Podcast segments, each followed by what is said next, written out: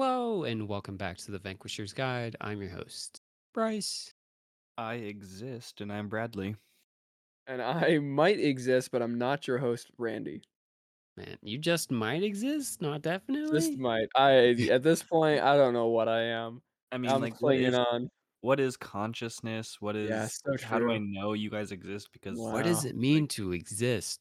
Let's get really ethereal with this. really, just get into the Oh. nitty gritty. Maybe if we were a different podcast, but I think I will save my existential crisis for when I try to go to sleep tonight. Thank you very much. yeah, yep, I think I want to lose sleep like I normally do. Exactly. I don't want to sleep too well tonight. I don't want to be Take that rested away from me.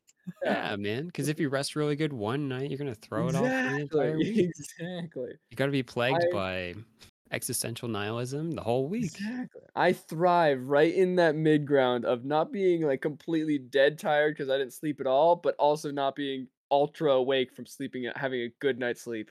We're in that mid ground where you're just like kind of groggy all day. That's my Oh, life. I saw freaking something it. that was like once you hit like 25 or something, going out one night, you have to have like a whole week to recover. And I was like, Oh, I why hope. that so oh, I do. I mean, like I go, I mean, I I'll go to a concert to or be my life something. No, I go to like a concert or something, and then for the next week, I'm like, yeah, you want me to go out past eight o'clock? Yeah, no, I'm asleep. True or not, I don't want that to be the case. Like, I, like I'm gonna push against that as hard as possible. I don't. That ain't me, please. I am. Got things to do. Yeah, the way that I pretty much conduct my ski- sleep schedule at this point is that I get Mm-hmm. like four or five hours of sleep throughout the week, and then I stay up till like 4 a.m. on the weekends and get like the same amount of sleep, and I just feel t- tired and horrible during all of it, and it's a great time.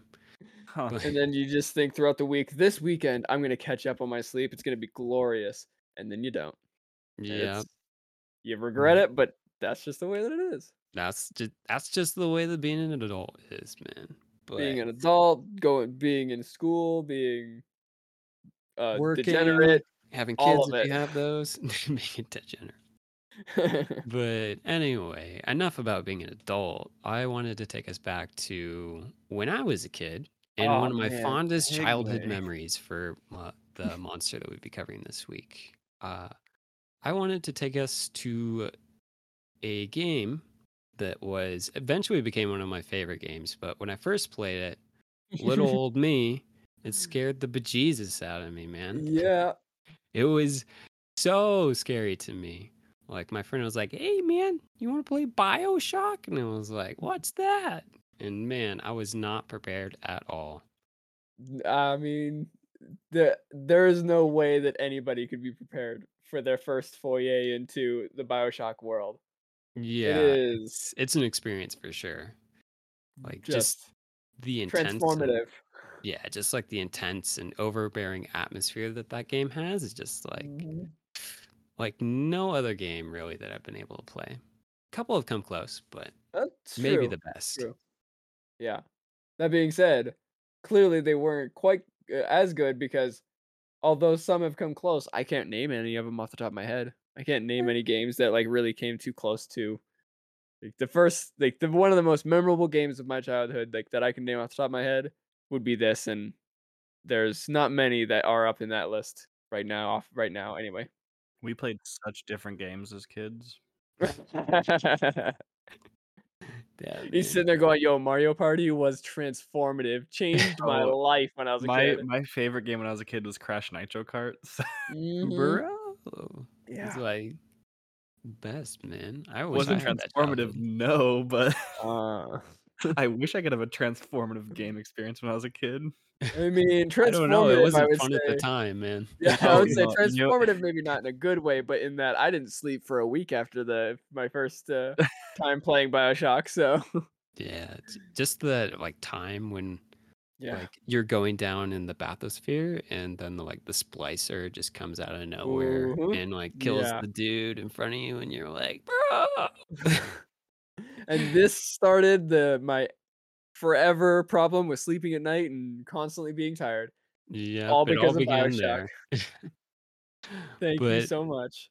I mean, enough about my game experience with Bioshock. Have you guys ever played any of the Bioshock? No, actually, I've never played it. Yeah, strangely enough. As Randy was saying, oh, my, I love it. Favorite game, never played it.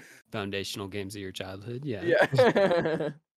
uh yes, I, I have clearly have played it. I have played I think all of the first game, 90% of the second game, and then the, I've played the third game.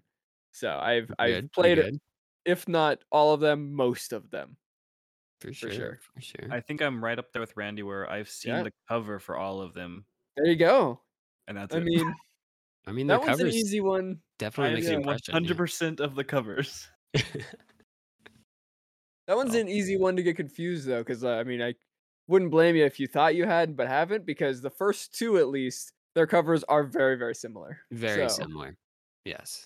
Um, the third one is quite a bit different. Very That's different. because they took the series in kind of a, a new direction. You know. A different direction, Yes. but for better or for worse. Yeah. For, your mileage may vary on that. Yeah. But as for specifically the kind of monster that we're going to be tackling today is called the Big Daddy. Now, Mhm. these beings can also be referred to as Metal Daddies or Mr. Bubbles, depending on various groups in the games. So, all of these Yeah. names, honestly, if you're not familiar with any of the Bioshock games or the universe, they sound a little worrying. You Yeah. know? Just I don't know why, strange. but as I've grown older, Big Daddy definitely has a different ring to it than when I was a kid. Definitely agreed. I'm not gonna lie to you. When I got the notification that you had sent us the notes, I was like, "What kind of what? What are you doing?" What? Yeah. Whereas Yeah, for man. me, he said Big Daddies. He was gonna do Big Daddies. And I was like, oh yeah, cool for Bioshock. He's like, yeah, yeah, yeah, for sure.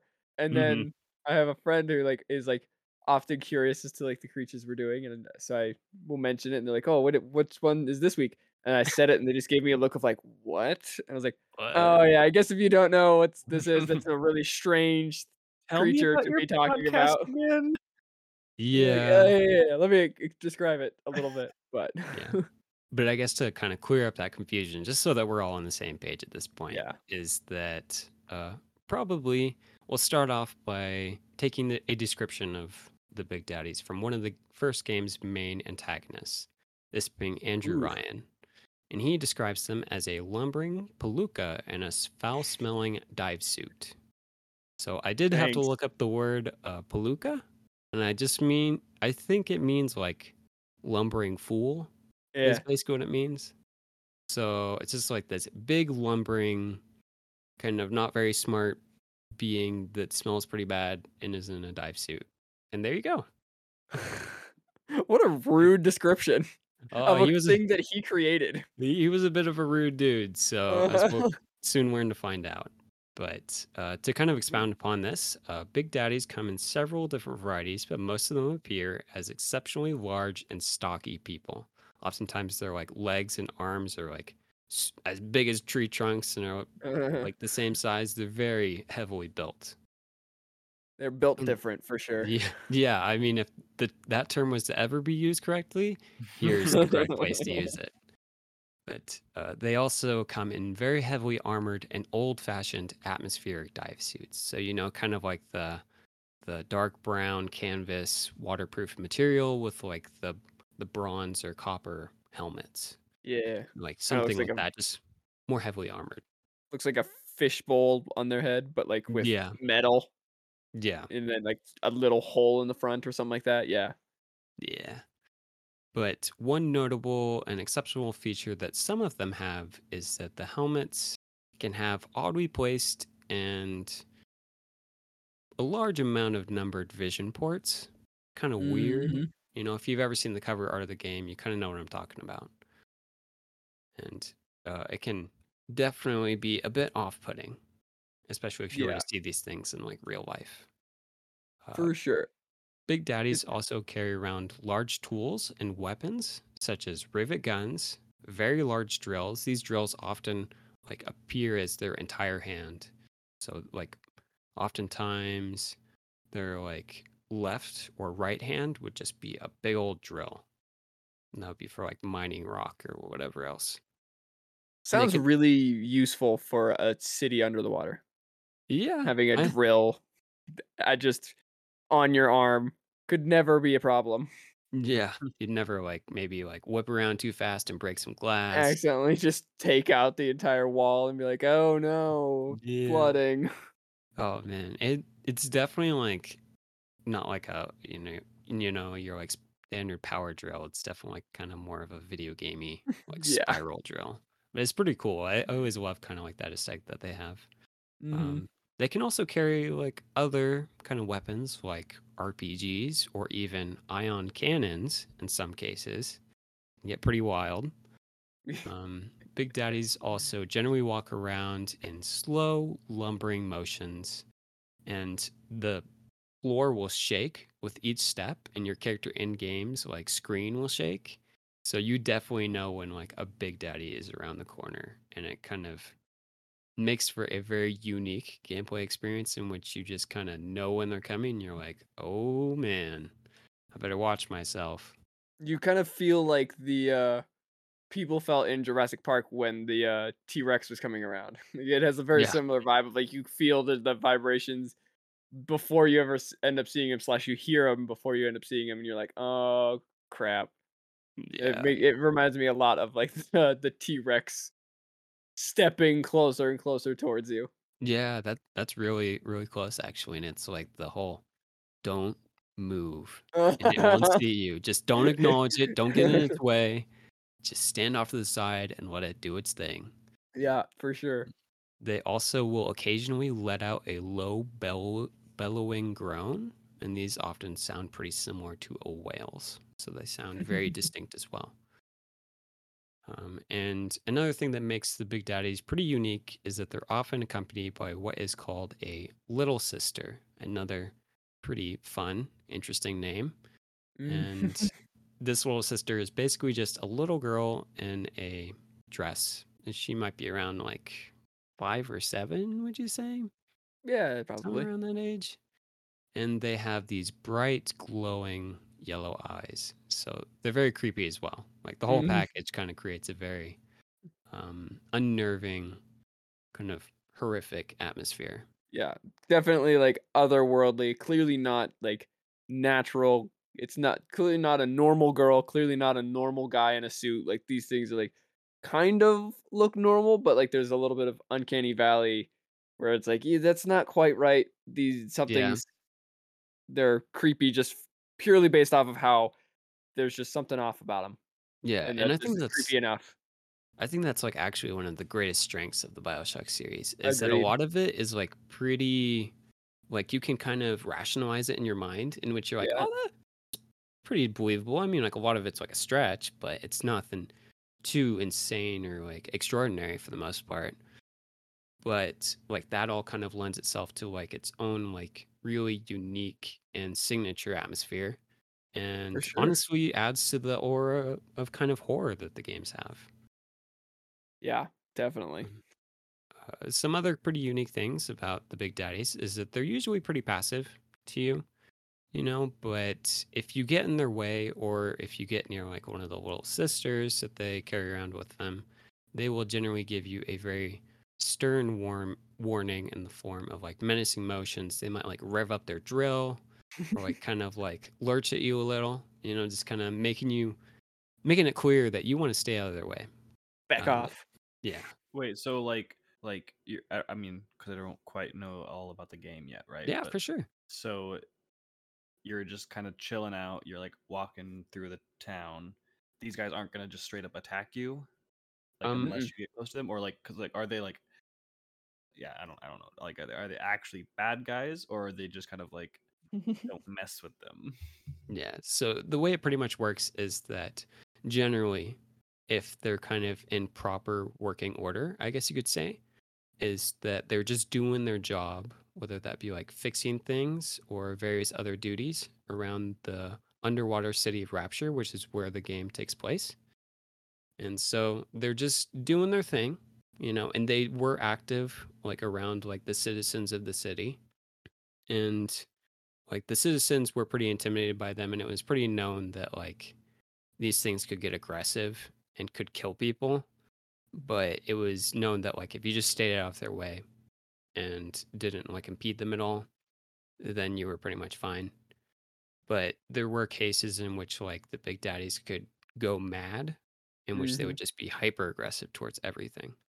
Uh, and that would also happen if like uh, you were to attack them at all. Like they definitely like unleash Yeah. all hell on you and would just do whatever they need to do to eliminate the threat, which was you if you attack them.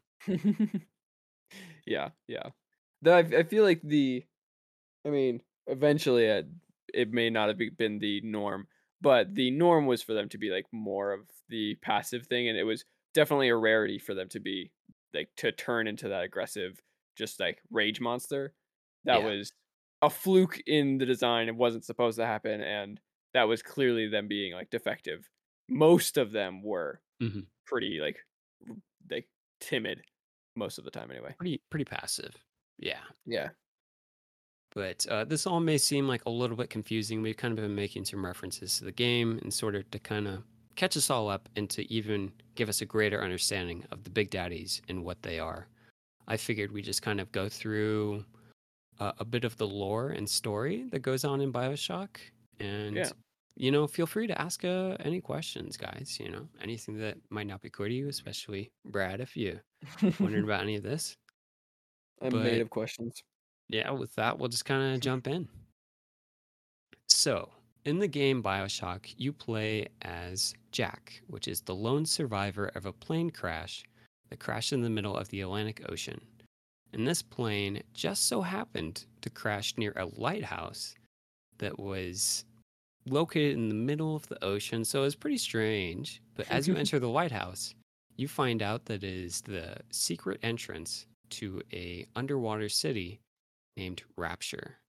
And this city was also pretty secretive as well. Cool name for a city though. Real Yes, cool name. Yep.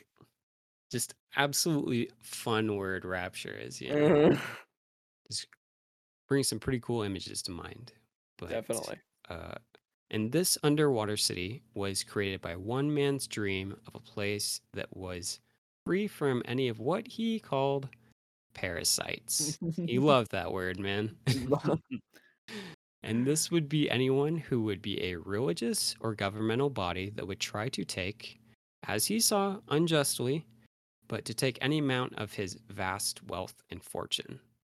And this, uh, he created this city to create a utopia where he said the artist would not fear the censor, where the scientist would not be bound by petty morality, where the great would be not constrained by the small.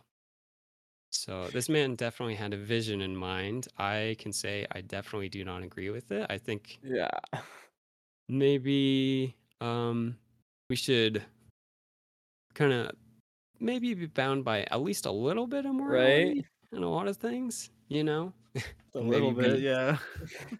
Yeah, like- acknowledging of our fellow man, you know. I could see kind of the idea. I mean, which I don't think it's necessarily the idea that he had going into it. He probably had the negative outlook on this, in like he was looking to try and make things go bad, or like he was looking to exploit people. But I could see that being like taken in not a really bad way of just like yeah, like a scientist could like should be able to do things to try and help people and not get like in trouble because like oh like this like not necessarily saying that they should like be able to like just test willy nilly on people, but like scientists should be gi- given some degree of freedom to like test things that people would be normally go, ah, that's a little bit sketchy, but it's like, well, but it could save thousands of lives. So I can Yeah. see the thought process, except that like that leads to a whole nother path of like, okay, let's just go crazy and just Yeah. who cares? Test on everybody and let's just go nuts. It's like, no, no, no, no, no. That's that's not the way we want to go. I'm just saying, like, scientists are trying to do a good thing, so I can kind of understand, but let's not take that to an extreme. But Yeah. And I, I mean to expand more account upon like this uh this man that had this vision, which was uh his name was Andrew Ryan. And he has this whole like pretty deep and interesting like history unto himself, which is a basically a story in itself. And if you want to look that up, it's actually very interesting. yeah, But uh I do think that he had like pretty in his eyes good intentions with making Yeah. the city You know, he was like he was seeking to create a utopia, a place where people could prosper and become like wealthy and can acquire like fame and glory all into themselves, you know, like as he said, by the sweat of your own brow you make your own bread, yada yada yada. You know. Um yada yada yada. And I mean, isn't that I- what makes the best villain though? Is someone that honestly thinks they're doing the right thing, even though Right? yeah, hundred percent. to, to most people it's like, nope, that's evil. But to like them, they're like, no, like I swear, like this is good. This Mhm. is good. This is great, man. And I think that's actually what makes him one of the most interesting and complex video gaming villains that I've had or I've seen. But for now, to kind of like expound more upon the war, uh, it was about the 1940s, and Andrew Ryan was dissatisfied with where post World War II United States was headed. So he decided to take matters into his own hands and build his own city.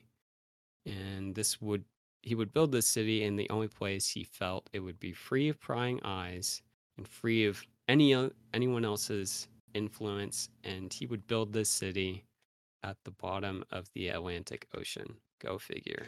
It's So- like, a to just go. I hate where the United States is going, so I'm going to go build my own city. Is crazy enough as it is. Like that is Mhm. such an undertaking. Holy cow! But then also to be like, and putting it at the bottom of the at ocean. the It's like, bottom of the ocean. how are you going to get people there? How are you going to get enough people to be able to build your city? You can't build it by yourself. Like, I mean, where where, are you there's getting the money, there's a way. It's yeah, it's just crazy. Like that's such an investment of like, yes, this is happening. yeah. It also incredible. just show how much money that guy must have had. Yeah, I know, right? Like freaking trillionaire, I, I think he was like a like an oil tycoon among Yeah, other I- things, and he had like probably. many other businesses under his name and such like that. He was he was like obscenely wealthy, and you'd have to be in order to make a freaking city at the bottom of the ocean. Um, Oof. but he would take his considerable wealth that we talked about and use many shell companies, and he undertook the monumental task of building Rapture at the bottom of the ocean. Oof. He also then sent out invitations to what he deemed to be the best of the best in his age. And this would also be people that he would, could trust to keep the secret of Rapture. And so, over the next couple years, he sent out invitations to many of the world's best doctors, artists, and scientists. And over time, these people that accepted his invitation just disappeared from the world. Everybody thought it was kind of weird, but it kind of was at the time of like, uh, I think the beginning of like the the Cold War, maybe, or it was still pretty Mm. like post World War II. So people were thinking that maybe these people either defected to uh, like Russia or the U.S., depending on which side they were, and we're just like, ah, they're just defecting and taking up a new identity. Mm. Yeah, I was gonna say that uh, my first thought was, how the heck did he get all those people there without the world going? Hey, wait a second, where's everyone going? What, what's Oh, oh, happening?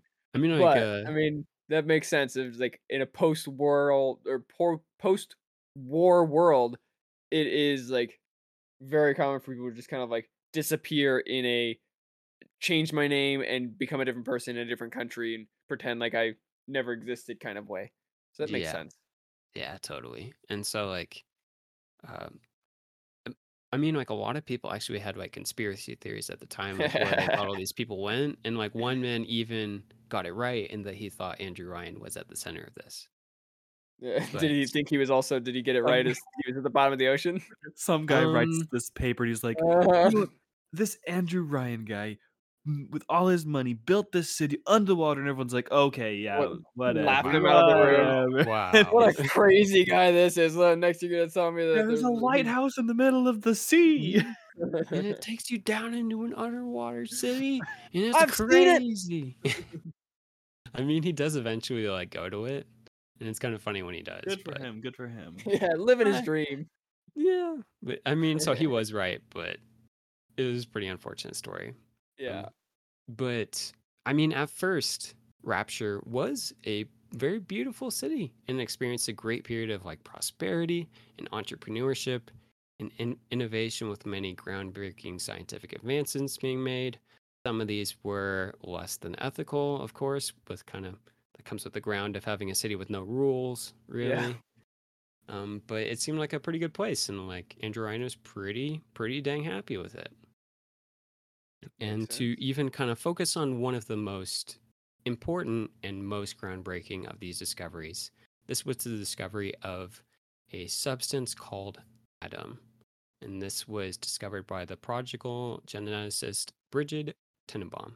She was a pretty, pretty prevalent geneticist, and she was like very, very skilled. But uh, to kind of go into that discovery, while she was at Rapture's docks one day, she noticed that a man that previously had a crippled hand was playing catch with it. So she thought that was kind of strange. She was like, Yo, you've had your hand crippled your entire life. Like, what's going on? And he told her how a sea slug that he had caught in one of their nets at like the fisheries had bitten his crippled hand, causing it to be fully healed. You know, just super miraculously. And he didn't make a big deal about that. He didn't like freaking lose his mind trying to figure out what was going on. Like take that mm-hmm. to somebody. He was just like, neat, Right? Huh, Like you you're cool. the people that live in the city are supposed to be the best of the best, like not just like right? Well, you also had like your everyday kind of like Yeah. working class person because Oh, somebody's okay, got to build okay. the city and scrub Yeah. the toilets, you know? Probably just like one of the people who helped build the city slash was like employed there, just normal dude to fill out the city and be one of like the help there. But still, I would think like living in a city like that, you would think that being there, he would go, "Hey guys, so slug just bit my hand and now I'm healed. Maybe we should look into that." But instead, he's just like, "Mm, "Cool, No, what a we'll just world." go play some catch. Yeah. Yeah. But uh, after significant scientific research into this new substance or these into these sea slugs, she discovered that they produced this miraculous substance called Adam. And also, like, uh, coincidentally, these sea slugs were native to only their part of the ocean. Of course. Yes, of course. And so, with this newfound substance called Adam, they had the ability to stimulate the formation of potent stem cells. And these cells could differentiate into any type of cell, even some unnatural and exotic varieties. And so, with this substance, they were able to create almost programmable stem cells. So, like genetic engineering just took off at this point. It was, Yeah. I mean, you can imagine how groundbreaking this would be if you could just be like, Seriously. beep, boop, cells programmed, do anything you want it to do, even some things you could never have dreamed of. Yeah. Like every disease instantly cured. And then after you do that, because that's like the first step, I feel like is cool. Now you can just fix everything. Then it's like, all right, well, let's take this to the extreme and see like how we can start modifying people's like genetic alterations, make people faster, stronger, everything Yeah. like that. Like you just you just go crazy, especially if there's no rules. You Yeah. just And run wild with it. let's just take this baby and run and see what it can mm-hmm. do.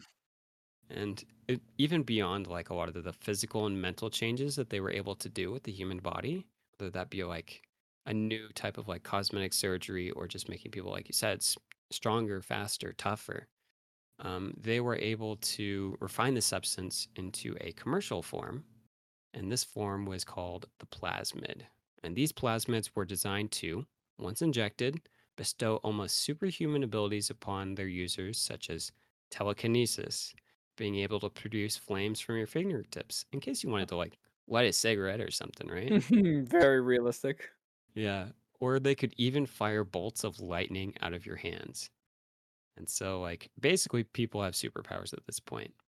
And so, uh, for whatever reason, Andrew Ryan did not immediately see the full ramifications of plasmids and Adam. He was like not that super interested into it. But another man that actually Andrew Ryan had personally invited to the city, and this was a con man. Andrew Ryan didn't know he was a con man at the time, but this You was. Frank Fontaine. And he saw Adams and plasmids as an extremely lucrative business opportunity, and he funded many scientists' research into Adam augmentation and plasmid development. He even had his own company called uh, Fontaine Futuristics. Mm. And one of these scientists that he commissioned was Dr. Suchong. And he was a geneticist that worked to further refine and enhance plasmids.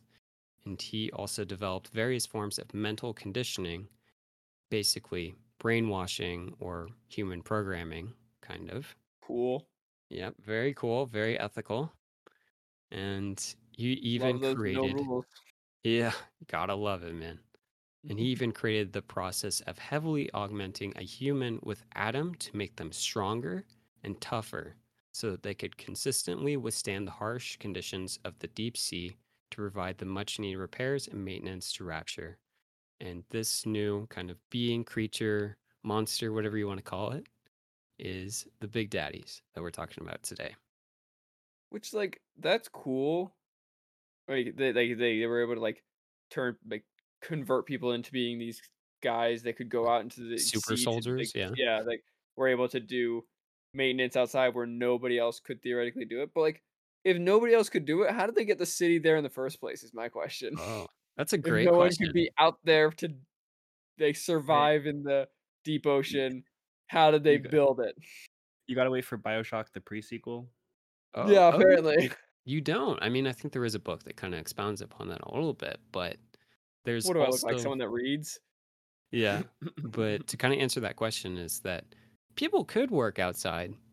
It just was deadly as heck, man. Oh, I cool. think So within- just throwing lives away. that Yeah. sounds bet. That Uh, sounds more accurate sounds- to Andrew sounds Ryan. like capitalism. Yeah. yeah. But basically, to get the city built, they they commissioned like thousands and thousands of people to do it. And I think it was said even within like the first month of the city, like building going under development, is that more people had died than in the construction of the Panama Canal. So Oof. just Oh, wow. people, they're just ripping through people, man. So Jeez.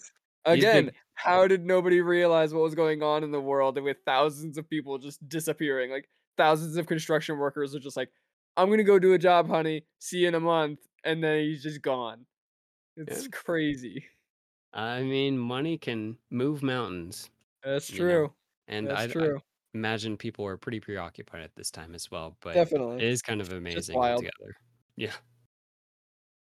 Um, but as these plasmids that they produce grew in popularity and the dev- demand for Adam grew exponentially, new methods were developed for farming Adam as like in order to meet the needs of the people. And Yeah. It was discovered that if one of these sea slugs was implanted into a young girl's dig- digestive tract, it would alter them so that the little girl would produce exponentially more Adam than the sea slugs alone. Oh my And god. these altered girls would be called the Little Sisters. So, yeah, this is already taking an extremely dark turn. you know? Yeah.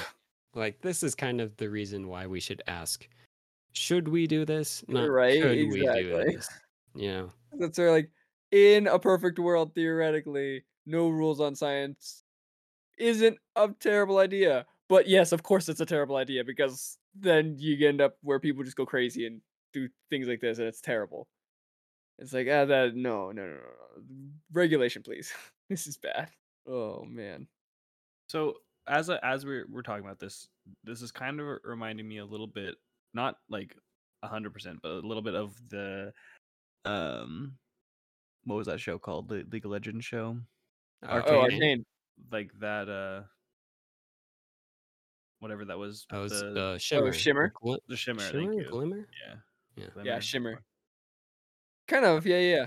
That's Yeah. uh it's actually kind of uh, like surprisingly like that, though I would say like Yeah. this is different in just the fact that like it's more of being able to give you like superpowers, like really, really like Well, actually, extreme, like, like, exactly, like actually like like body, like, visible different things Yeah. rather than just like oh yeah, yeah like people who use shimmer and arcane they were just like it was like a super drug that like pumped you up for a bit and then like went back to normal human versus this is like it doesn't really like soup you up a whole ton when you do it but like it gives you Yeah. the possibility of giving all kinds of abilities it's like it's a blank slate that can be programmed to do all kinds of things versus just a superhuman drug I guess yeah. yeah. But it's interesting that we kind of like mentioned like uh in Arcane they had the drug and basically in Bioshock Adam functions in a similar way yeah that like plasmids and Adam as a whole had some pretty nasty side effects, like especially if you overused them. One of the biggest one of these was that Adam was highly addictive, like a drug. Makes in order sense to me. in order for the user to keep their new stem cells stable so that they could be healthy and sane, they had to consume more and more Adam. And as they consumed more Adam, it further spread the spreading stem cell growths. And these growths were almost like a benign cancer. And this, in turn, kind of created a vicious cycle of ever uh, escalating and uh, unsustainable plasmid and Adam usage, in which people would, you know, they take more Adams, so then they have to take more Adams, so then they have to take more Adam. And so this is kind of where the city as a whole was running into Adam shortages, in which you weren't able to fulfill that need and that craving anymore to keep yourself healthy and sane. And so people who fell victim to this vicious cycle uh, were dubbed splicers. And they kind of became these insane, deranged, mutated, deformed uh, people that are barely human. And this was due to Adam overuse and withdrawal. So the city was kind of starting to run into some problems at this point.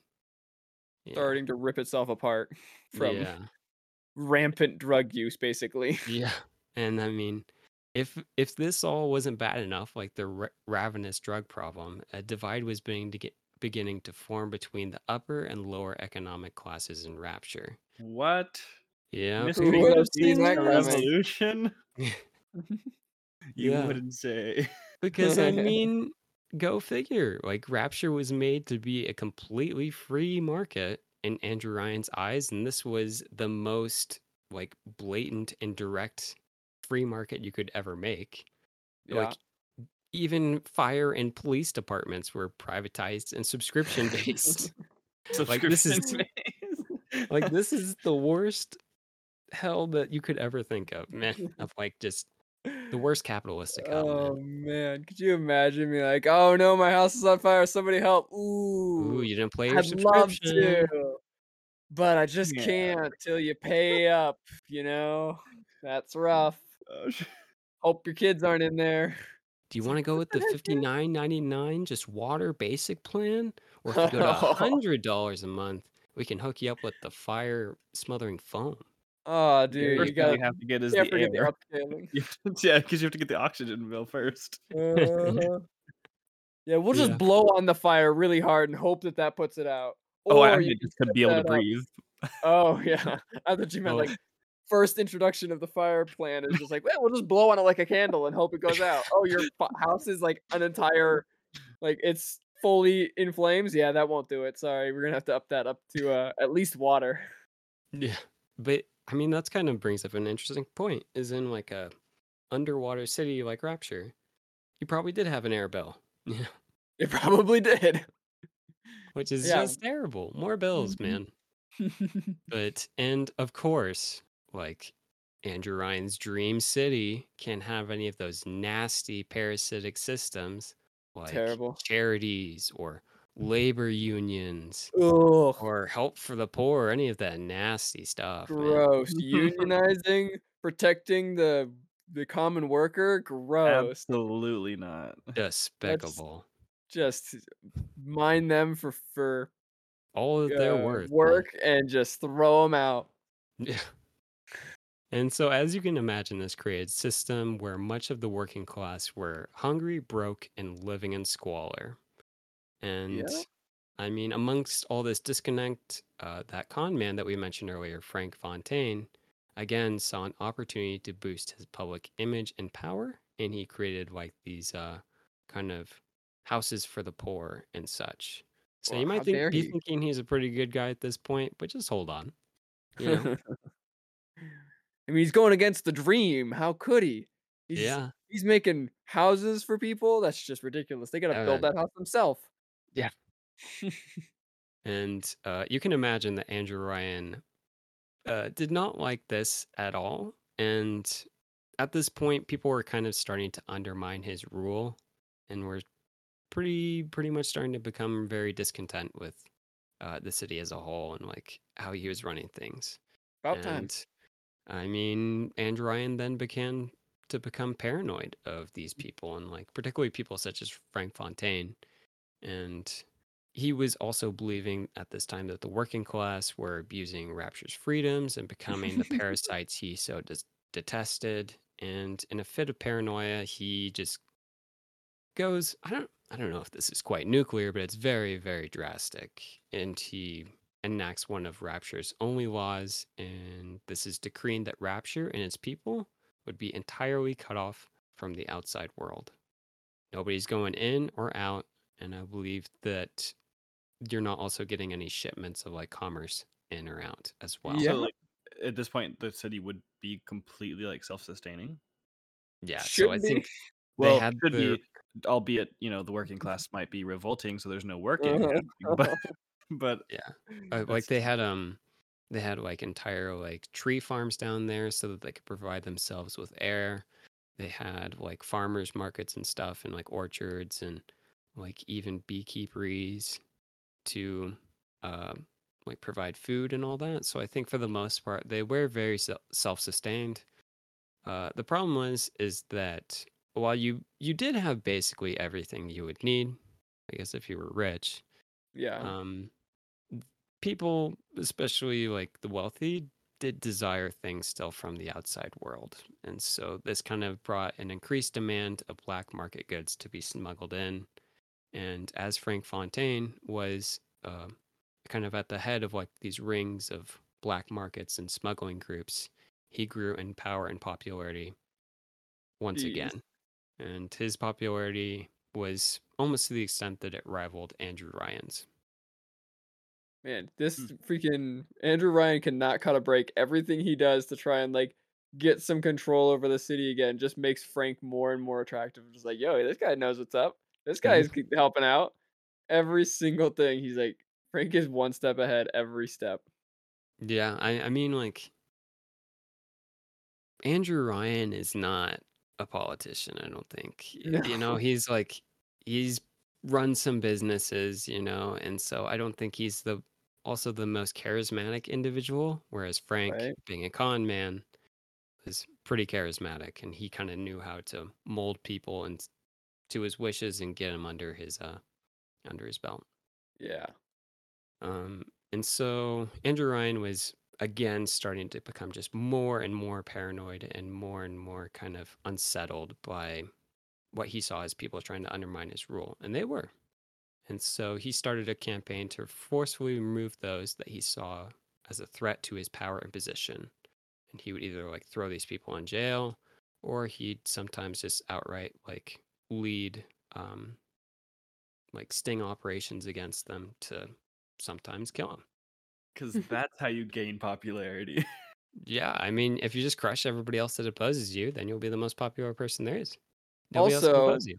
Also, that kind of feels like that's kind of going away, like off away from his like ideal plan. This is supposed to be like a free market, free world of no rules, and What do you everyone. mean? it's only free if he's making the money. But that's As- yeah, as- that's the thing. as soon like, as as soon as he feels any kind of you know yeah, negative thing towards him, then it's no longer a fair system because it's only fair if he's getting. clearly, Yeah, only fair if he's on top. clearly, this wasn't really his passion. He uh, doesn't really believe in this system because I feel like if he really believed in the system and thought that it was actually correct, then like even if he failed, even if he was like getting torn down from his throne, he'd be like, you know what? It's the system working. The system Oh, is doing what it has to, Too even if. I lose. Yeah, Win or lose by the system, I will live by it. but, But it, uh, he does not want to. yeah, I definitely think Rapture was not about freedom as much as it was Yeah. about control. You know? Yeah, probably right. So, I mean, and even further proof of this is that he conducted a violent raid against Frank Fontaine's business. And this resulted in many deaths, and it was very bloody. And it was even thought that Frank died as well. And go figure, in the aftermath of like uh, Frank Fontaine not having any of these companies under his control anymore, Andrew Ryan took them and assimilated them and basically nationalized them. And everybody in the city was furious at this, as they saw this as a direct betrayal of the beliefs that he so fervently touted. No, nationalized plasmids. That's what an outcry. What a Yeah, I mean, I mean, it definitely was a direct betrayal of his beliefs and ideas, but nationalized fire control. Nah, can't be bothered. But but these businesses, nah, heroin. that I can get behind. yeah. And so it was at this time that like Andrew Ryan was kind of spearheading like all of the plasmid and Adam research at this point. And so Finally, he continued to just go even harder at it. And during this time, the demand for Adam grew so desperate that Dr. Suchong proposed the Protector Plan. And this was a plan for the Little Sisters to harvest Adam from the dead splicers that now littered Rapture, like just these dead corpses. And the only problem with this plan was that even though the Little Sisters were more resilient to damage, they were not any stronger than your average little girls. So they could easily be overpowered by these like insane splicers that were looking to harvest the little girl's Adam for themselves. So this posed a pretty big issue, but very conveniently, we have the big Big Daddy program as well, which has these like hunking, hulking, uh, very intimidating behemoths walking around the city doing maintenance. So then you can basically repurpose these guys as protectors as well. And so he created a way to emotionally bond uh, these big daddies and little sisters so that they could serve as their guardians and protectors. And makes sense. this uh these like big daddies and little sisters going around the city also provided a valuable form of control for Andrew Ryan, with him often warning of their approach and comparing them to knights in shining armor. And they Hmm. would fight off the parasites. You know, Good for so them. I bet everybody was very excited to see these guys Yeah, hulking around, just harvesting corpses. Yeah, yeah, Rapture's just doing great at this point. yeah. Sounds like a utopia I want to be a part of. Yeah, Yeah. man. I mean, you can Men shoot in- lightning from your hands, but Yeah, everything else is terrible. but as a giant freaking monster that's gonna follow this demon girl around and gonna harvest the dead for their uh life essence, and if you get in too close to them, then they might just kill you. yeah, like a great place like to the- live. Like just the little girls like going through the pockets, like, all right, where's this Adam? Where like the little baggies. Yeah, give it to me. Um, yeah, it, it's uh, it's so messed up though because the way that they like harvested Adam, as you can Mhm. see it in the game, is that like they would stick like this giant like syringe needle, and then they'd like pull it out of them, and it was just so like dystopian, man. Oh yeah, like the worst part to me, uh, like it's so messed up. They have like the little tool that they have, like you said, it's a giant needle that they stick into the person and like pull out the essence, and then the bottom of the uh syringe needle is just like a baby bottle, and so they they just Oh, drink the stuff that they just like like sucked out of the person, and then they drink it, and then that's like they then in the inside of them convert it into full Yeah. Adam. It just like recycles just, like- it, but man, that's uh-huh. so messed up, bro. It's, like, it's a giant needle with a baby bottle on the bottom of Uh, it, and it's like, oh come on, that's awful, bro. so bad. But So- man, so Rapture is doing very poorly at this point, and Andrew Ryan's popularity was just sinking through the floor. Funny enough, though, is that we might have thought that Frank Fontaine died a while ago. He actually faked his death and assumed a new identity as a working class Irishman that, again, kind of provided for the poor and like rallied a lot of popularity. He was like the working class man. You know, he was like uh, campaigning for them and he was gonna bring like better conditions to them. And uh, this man, his new alias was Atlas. And Atlas eventually rallied the working class to rise up in rebellion against Andrew Ryan. And these two groups soon erupted into an all out civil war. But the weapon of choice for this war would be the plasmid. You know, so this essentially created a genetic genetic arms race between the two sides in which they were just uh, producing Adam and plasmids as fast as they could and working as hard as they could to improve those so that they could best each other's side. Mm, And this, uh, like civil war, basically exploded Rapture's splicer problem, where most of the population w- were splicers, in which they were these like uh, Adam craved lunatics looking for any hit of Adam that they could, and they're just completely insane. So at this time, it's just madness on the streets of Rapture. And due to the increasing Oof. danger on the streets, uh, more powerful and heavily armed, kind of elite versions of Big Daddies were developed to protect these little sisters during their duties. But this whole conflict, even though Atlas had like the support of the people, uh, Andrew Ryan eventually came out on top. And this was when, under his uh, command, Dr. Suchong developed a special pheromone for Andrew to use that allowed him to control all of the splicers in Rapture, essentially giving him the ability to have com- complete control over most of the citizens in Rapture. And so his paradise is now, I think, just completely fallen apart. it's just a total failure if it wasn't already. Yeah, he's now king of like the ash pile. Yeah. Like, congratulations, you're now like ruler under the sea, but like everybody's dead or crazy. So Yeah, I mean, like a lot of the city had fallen into disrepair, and you just had these like Mhm. crazed, like drugged out lunatics going everywhere, murdering everybody. Just terrible. crazy. But so this is kind of really the origin story for Big Daddies, and you know, this to kind of go into more of how they were created and what they do is that these humans turned hulking behemoths through genetic engineering and Adam augmentation were created to exist in the mining of Rapture and the maintenance of Rapture. This was them using like their rivet guns to seal leaks, and they used their massive drills to drill into the sea floor to continue the city's expansion. But as the more pressing need of Rapture was Adam, they were then repurposed into safeguarding and protecting little sisters from their would be attackers. So it's kind of interesting that we have these like maintenance workers turned uh, protector, and for the most part, their weaponry didn't really change.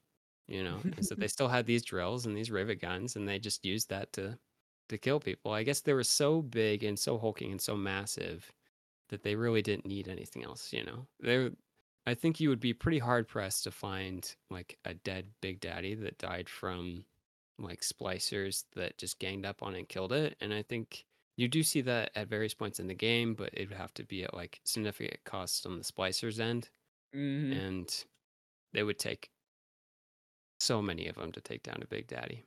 Oof. I mean, just looking at what they look like, and uh, like maybe, maybe I guess if I'm on like drugs, but like at no point would I ever feel confident enough to take on one of those things, even if I had like you guys and like the Lightning Rock. Like, hands. I'm I'm good. Yeah, I mean, but what about add add some lightning hands in there? All of us hopped Even up with lightning. If I had lightning hands, Uh, like how just how how good are these things? Like like uh like like Darth Sidious lightning hands or like Thor Ragnarok sparkly fingers? Somewhere between, somewhere in between. you Yeah. know, like it hurt a lot if you're standing in a puddle of water. You know, Oh yeah. probably It'll hurt a kill lot somebody. regardless.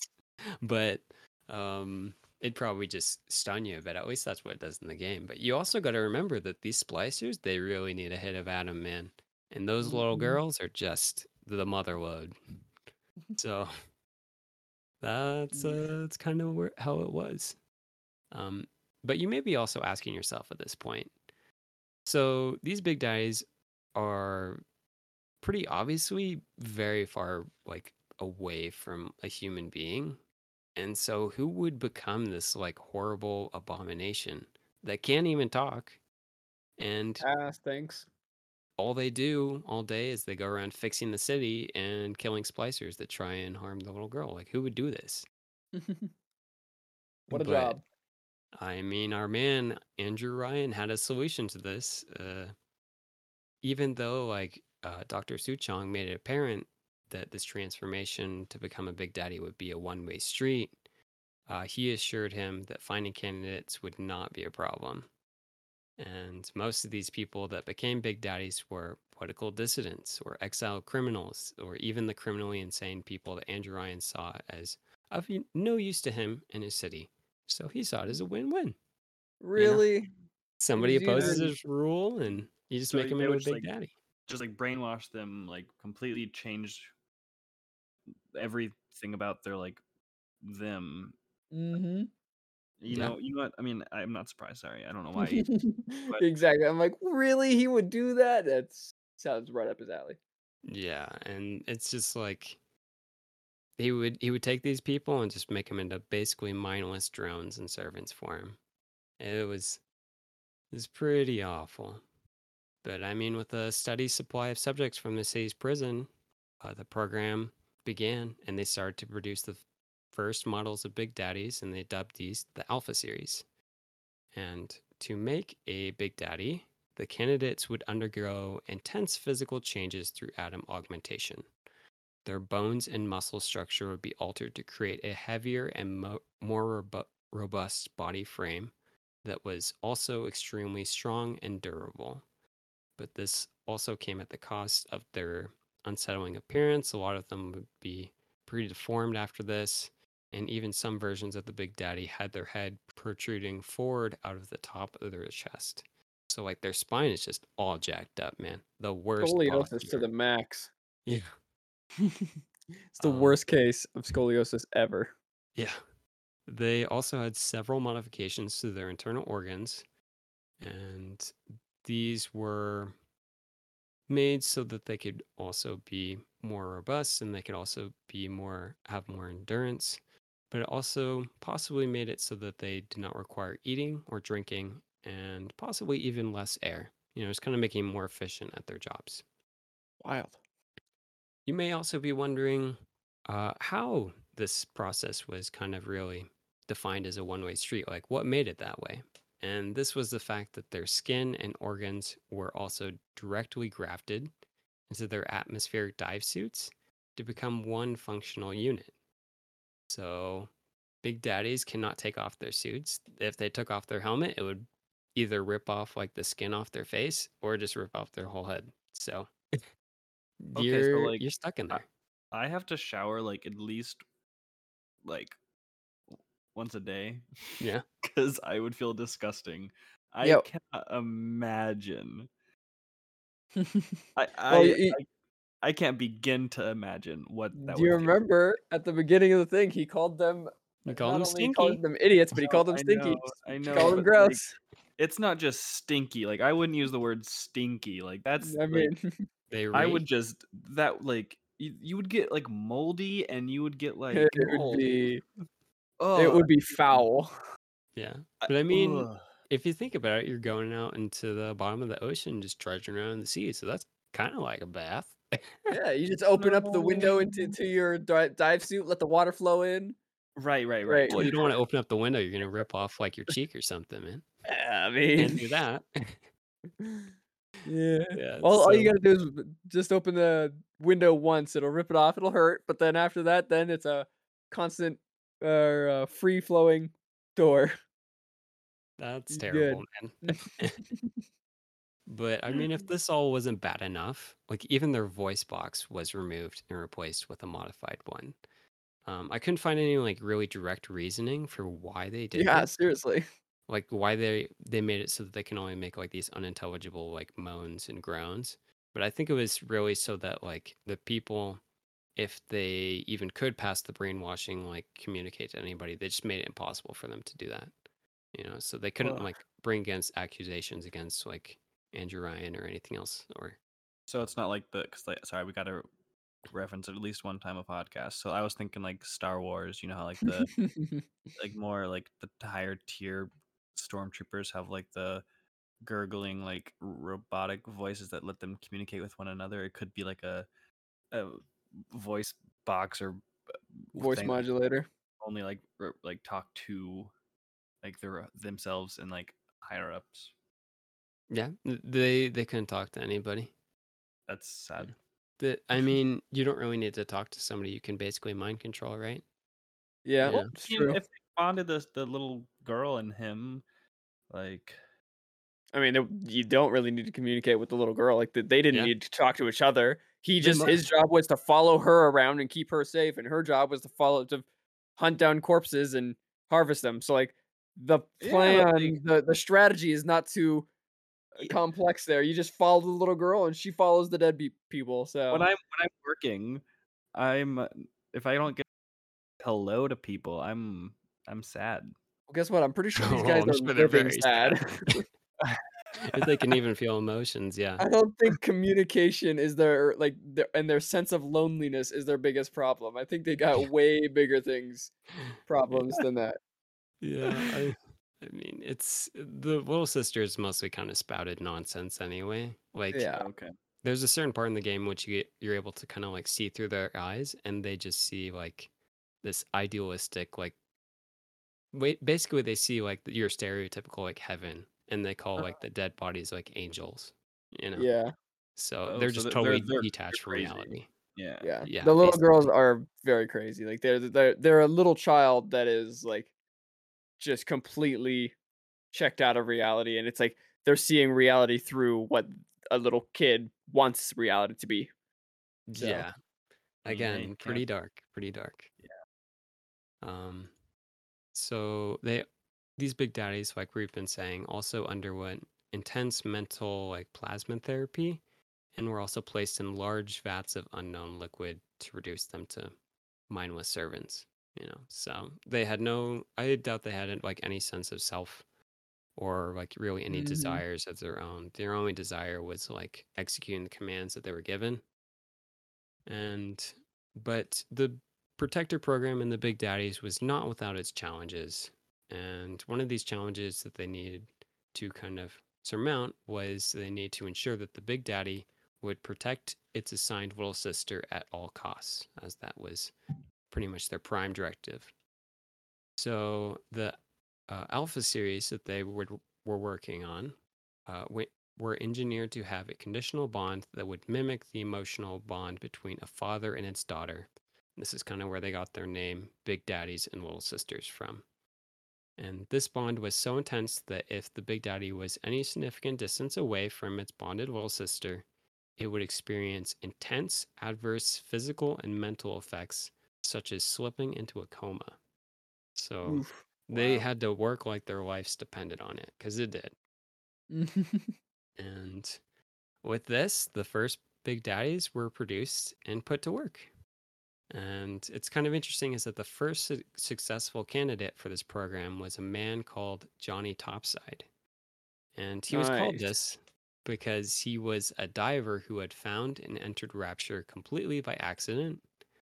Like it's it's kind of weird in the story is that he was just like I guess he was just diving out in the middle of the Atlantic Ocean was like, yo, that's a city. As you there. do.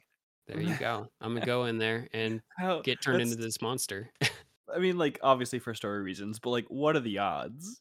yeah, Mhm. no kidding, man. Like this is this totally like unsignificant part of the and ocean. then and then he becomes brainwashed and forced into a life of servitude. That sucks. Yeah, it sucks big for him. I think Yeah. And that's why I avoid the Yeah. ocean. I don't want to run. Exactly. Atlantis. That's it. Specifically, I'm not 'cause I running don't into wanna Atlantis. yeah, Atlanta sucks, bro. Let me leave.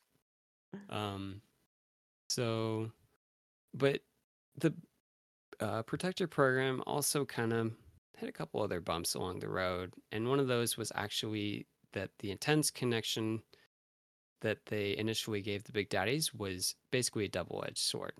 Uh, you can imagine if little sister was killed or lost in any way that the Big Daddy would be rendered useless at this point. It would basically die.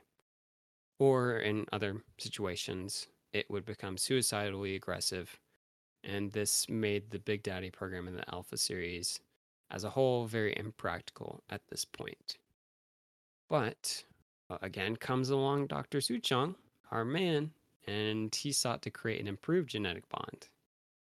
But after much frustration, he was unable to find a solution as his big daddies just ignored the little girls. And it was pretty, pretty much a failure at this point. But Rip. as we know, big daddies are pretty used in the in the game and when we when we play the first game. So Yeah. interestingly enough, the solution to Dr. Suchong's problem came in the form of the interdimensional traveler Elizabeth Comstock. So I might have lost you there for a minute, and I wouldn't blame lost. you. In the third game, this uh the lore of this series kind of gets a little bit wacky with like dimensional and time travel. And it can be very hard to follow and the timeline gets very complex, but this is probably all we're going to be really dealing with that is just like in one of the DLCs for the third game, your playable character comes back and provides a solution. And the solution is that she saw two little sisters that were intrigued and distressed by a big daddy that was dying in Suchong's lab. And your character helped them to realize that they could save the big daddy if they injected some of their Adam into it. And this caused the big daddy to bond with the little sisters, and thus the program was successful. And Wait, the little hold on, sis- hold on, hold on. Yes. So Hang on. time.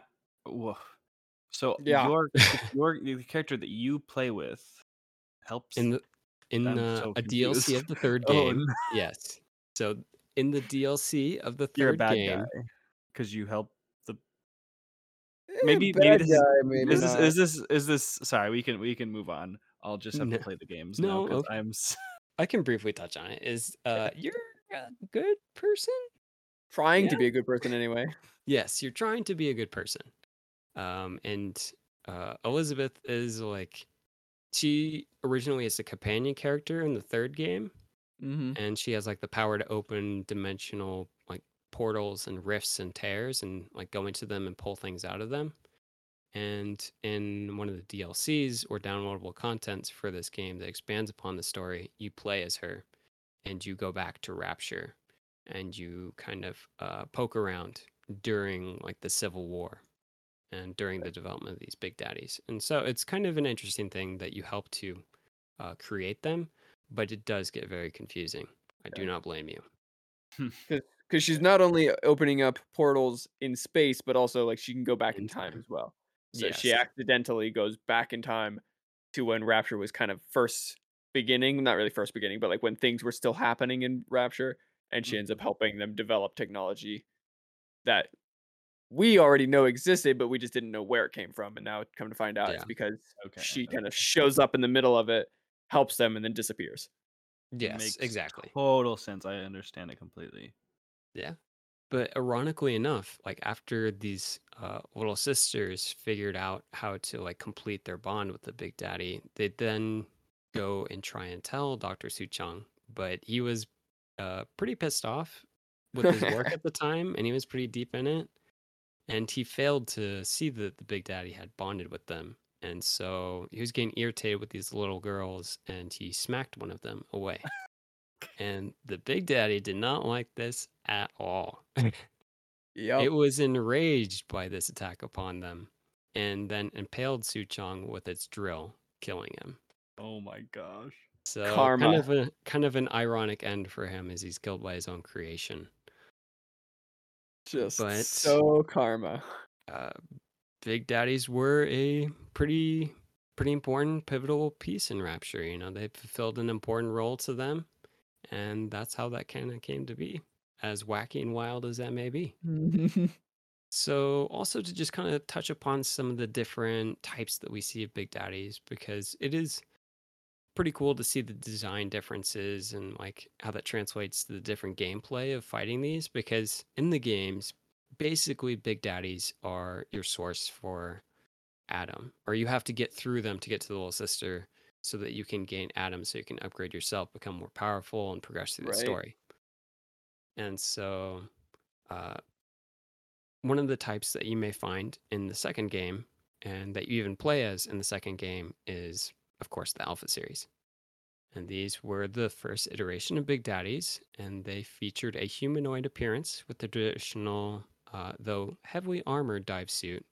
And this featured a helmet with a single viewing point. So they pretty much look like your typical, like, uh, old fashioned dive suit guy, just a bit bigger, a bit bulkier, a bit more armored. Um, though it was uh, this version was unique in that they could remove their helmet, and I imagine it still wasn't pretty what was underneath the helmet, but I Hmm. guess at this point they had not decided to bond them to their suits. I imagine it became more efficient to do that in the future, and perhaps sense. maybe exerted greater control over them as well. Um, but these uh this model of Big Daddies did have some like glitches and issues in their uh mental conditioning in that some of them survived after their little sisters had died and that would cause them to like go insane. And then they'd basically become splicers at this point wielding like plasmids and guns to attack anything. Pretty formidable. Um and then if you've seen the uh the cover art for the first game, you're probably pretty familiar with the second type that we're going to talk about, which is the bouncer. And these are clad in very distinct heavy dive suits that have almost an extremely hunched over appearance. And this is because their head is protruding protruding from the top front of their chest. Um, the interesting thing that makes these, uh, I think this is like the first uh, type of big daddy that you fight in the first game. And it's a pretty interesting fight because the way that it attacks you is that it'll charge at you and try and like slash you or impale you with its drill. And so this actually makes for a pretty challenging and intense fight, you know, because you kind of have to be like constantly moving around. Otherwise, it'll hit you and like disorient you. And it can be very challenging at first, actually. Very annoying fight. Very scary. Yes, very annoying. Um, the next type that we're going to talk about is the Rosie. And the Rosie almost seems to be a newer, updated version of the Alpha series, and they feature a similar design suit, though they uh, feature a high gauge uh, metal carapace. So they're just more heavily armored, basically just upgraded. And this version wielded large, powerful rivet guns that could decimate foes at range, or they could just smack the absolute crap out of you if you got close to them. Yeesh. Yeah. Uh, they also Didn't- had. s- I was gonna say, do- isn't uh in the first game? I think it's the first game that you kind of like disguise yourself as a Rosie, uh, for a little bit to be able to get through a section. I think it's Um, the Rosie variety. If it- I, I I could be believe- misremembering. I believe it's Alpha series. Oh, is it the alpha? Okay. Yes, but it, I mean, I like they thought look they're the very, same. they're very, very similar. So I was Yeah. thinking it was, but But you do do that in the first game in order Yeah. to get into like a uh, closed off section of the game, so that you can basically fight the final boss. right. So that is kind of interesting, and that's kind of how also how we see a lot of the process that it takes to become a big daddy, which is very Right. fascinating.